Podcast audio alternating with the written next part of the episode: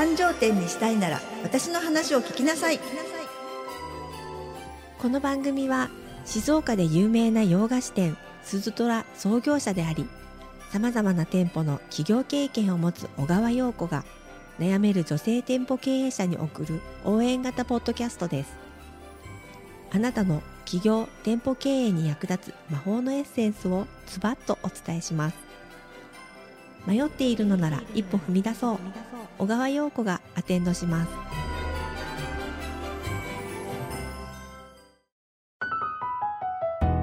繁盛店にしたいなら私の話を聞きなさい。第1回のスタートです。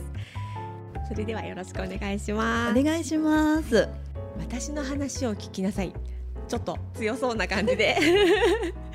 どんなイメージを持たれてるかまずは、えー、私の話、えー、私とはどんな方なのか、えー、自己紹介の方お願いします。よろしくお願いします。お願いします。えっ、と現在はですね板前朝太郎という日本料理店を夫婦で営んでおりますがもともとはあの20年でまあ起業してから20年で、えー、店舗ビジネスをですね4業態まあ10店舗オープンしてきています。まあ、50歳になったのを機にですね私あのこれからは、まあ、人の役に立つ仕事をもっとしていきたいなということで、まあ、メインの事業はすべて売却して、えー、オンラインを使ってこれからお店を開きたい人やすでに、まあ、お店を開いてるんだけども集客とか売り上げで悩んでいる人たちのこう悩みを解決するサポート事業っていうのをね、させてもらってます。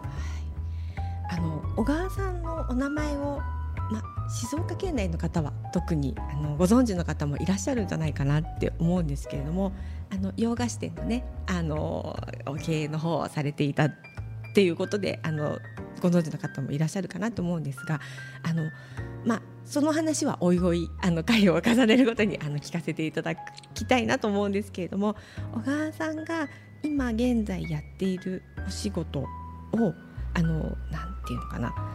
始める始めるきっかけというか、まあ、今おっしゃっていたように50代になってそれをきっかけにっていうことだったんですけれど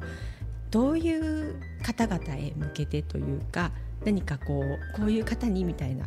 イメージみたいなのとかってあったりするんですかね？そうですね。はい。まあ私は特に女性の経営者さんに対してこういろいろなことをお伝えしていきたいなというか一緒にまあ成長していきたいなというふうに思ってるんですけれど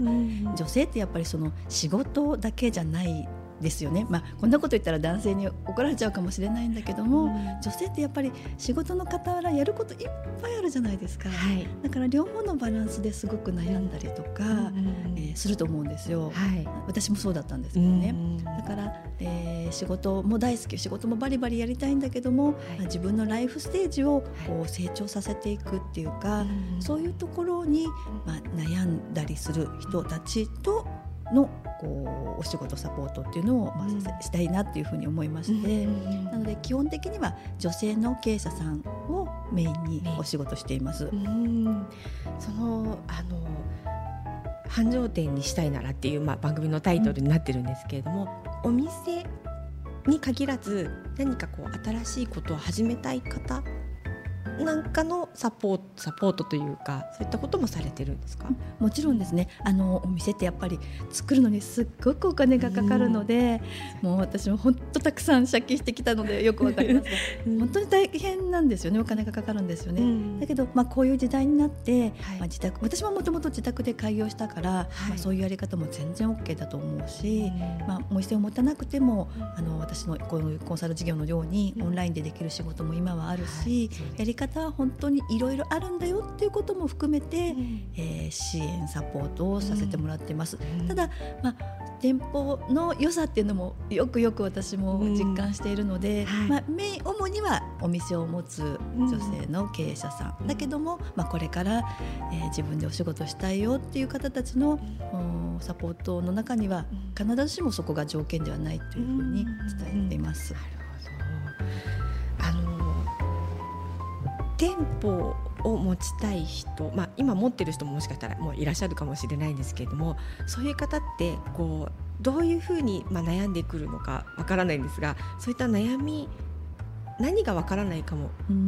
わからないとかっていう人も本当に多くいらっしゃると思うので、あの小川さんのねあのこれまでのもちろん経験を聞いて何かヒントを見つけてもらえればっていうふうにも私は思ったんですけれどそういったなんて言うんですかねそう、うん、あの小川さんが今までしてきたことの経験をこのポッドキャストの中でお話をさせていただいて聞かせていただいてあのご自身のあのに置き換えてあの考えていただけたらいいんじゃないかなっていうふうに。本当にそう思います、はい、もう私の数々の失敗や悩んだこと、不安だったこともうそれはもう赤裸々にあの、公開していくことこそ私の役割かなと思っていて、やっぱりあの、まあ、確かに私もいろいろさせてもらってえーまあ、これ成功したかどうかわからないけど、まあ、ここまでやってこれてだけどその中には本当に人に言えないようなこともたくさんあるんですね。でもその失敗こそ、まあ、次につながっているし、だけどその失敗ってもしかしたら知ってたら失敗しなかったこともあるかもしれない。